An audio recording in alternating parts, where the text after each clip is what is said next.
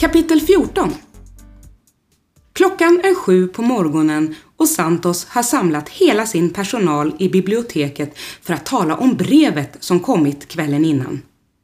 Jaha, vad är det den här gången då? Carol gäspar demonstrativt och sträcker på sig för att riktigt visa hur trött hon är. Jo, Santos håller fram brevet. Det har kommit ett brev. Carol flyger upp från soffan och säger med arg röst: Du menar väl ändå inte att du har samlat oss här sju på morgonen för att gå igenom posten? Santos tittar irriterat på Carol och säger: Naturligtvis inte. Sätt dig ner och låt mig tala till punkt. Carol sätter sig ner igen.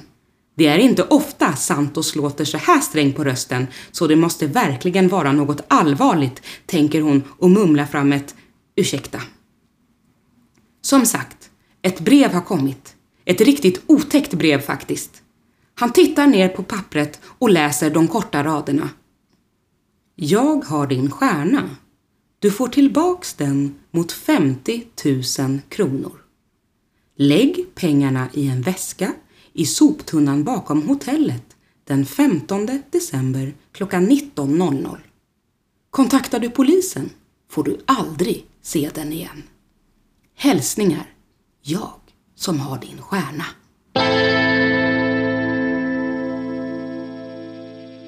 Nu har det kommit ett brev. Men vem var det som skrev? Avsändaren verkar smart. Budskapet är tydligt och klart. Någon har stjärnan och den ställer krav. Den vill ha pengar nu. Den vill ha en väska full med cash i soptunnan klockan sju.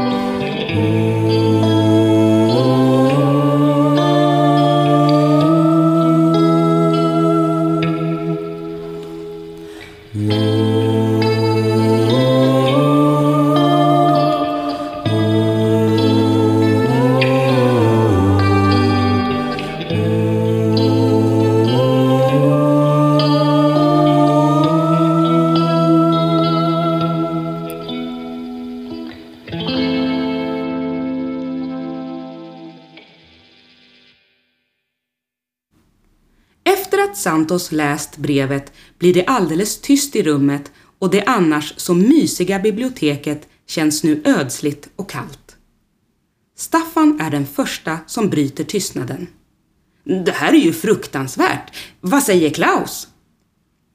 Santos blir tyst en stund, sen säger han: Han vet ingenting ännu. Staffan spärrar upp ögonen. Men vad är det du säger? Har du inte sagt någonting till Klaus? Som ni vet åkte Klaus sent igår till Österrike för att hälsa på sin mamma i några dagar och jag vill inte förstöra hans semester. Om jag hade berättat om brevet hade han säkert blivit orolig och ställt in hela resan. Rodolfo smyger upp sin telefon och börjar skriva ett sms. Men Santos ser vad han försöker göra och säger strängt: Rodolfo, lägg ner telefonen. Du ska inte meddela Klaus. Det gör jag själv när läget är under kontroll. Men, säger Rodolfo, men Santos avbryter honom. Jag menar allvar. Nu får du respektera det. Lova mig. Rodolfo lägger ner telefonen i fickan och säger surt: Ja, jag lovar. Sen ställer han frågan som alla funderar på. Men alltså, ska du göra det? Ska du ge dem femtio tusen kronor? Har du ens så mycket pengar? Jag kanske kan hjälpa till. Ifrån bibliotekets dörröppning hörs en röst, och när den lilla skaran tittar dit får de se Mary Christmas stå där med sitt block och penna i handen. Och Mary! Rodolfo rusar fram till Mary och ger henne en stor kram. Oh my god, du anar inte!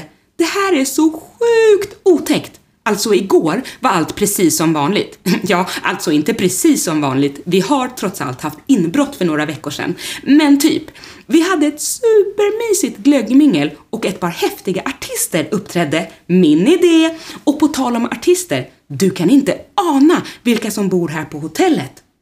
Santos harklar sig och Rodolfo säger snabbt: Ja, ja, jag får berätta om det lite senare.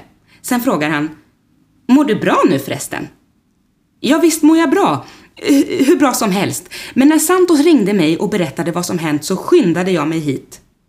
Santos går fram till Mary Christmas och lägger en hand på hennes axel.